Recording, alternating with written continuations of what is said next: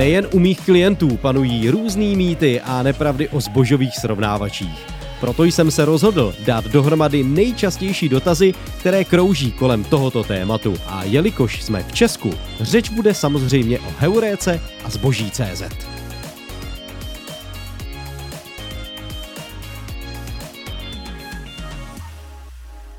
Za prvé, funguje heuréka a zboží CZ stejně? To je jedna z nejčastějších otázek, na které odpovídám a stejně zapeklitá bude i odpověď ano i ne. Zákazníci si totiž myslí, že se zboží musí párovat na obou srovnávačích a že fungují stejně, ale primárně je potřeba pochopit, že tyto dva kanály jsou rozdílné, přestože se oba řadí mezi zbožové srovnávače. Za druhé, když jeden z nich funguje, proč ne druhý? Jeden z dalších mýtů v řadě. Často se stává, že jeden z těchto kanálů je velmi výkonný oproti druhému a platí to jak ze strany Heuréky ke zboží CZ, tak i naopak. Je to zcela normální jev. Za třetí, sezónní hledanost. Za roky, co se srovnávačům věnuji, jsem si všiml, že sezónnost má na oba srovnávače odlišný vliv.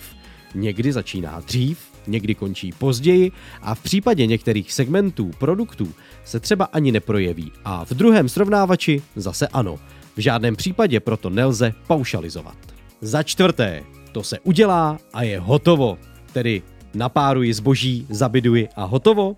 Bohužel tomu tak není. Pokud člověk řeší zbožové srovnávače na denním režimu, i hned pochopí, že u obou srovnávačů dochází k různému vývoji a je potřeba na správě průběžně pracovat.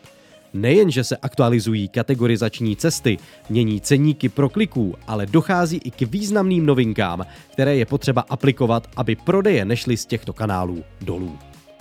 Cílem tohoto podcastu je poukázat na fakt, že není možné vnímat Heuréku a zboží CZ jako dva stejné srovnávače, ke kterým se přistupuje stejně a kde se zpráva vyřeší v rámci jednorázové akce.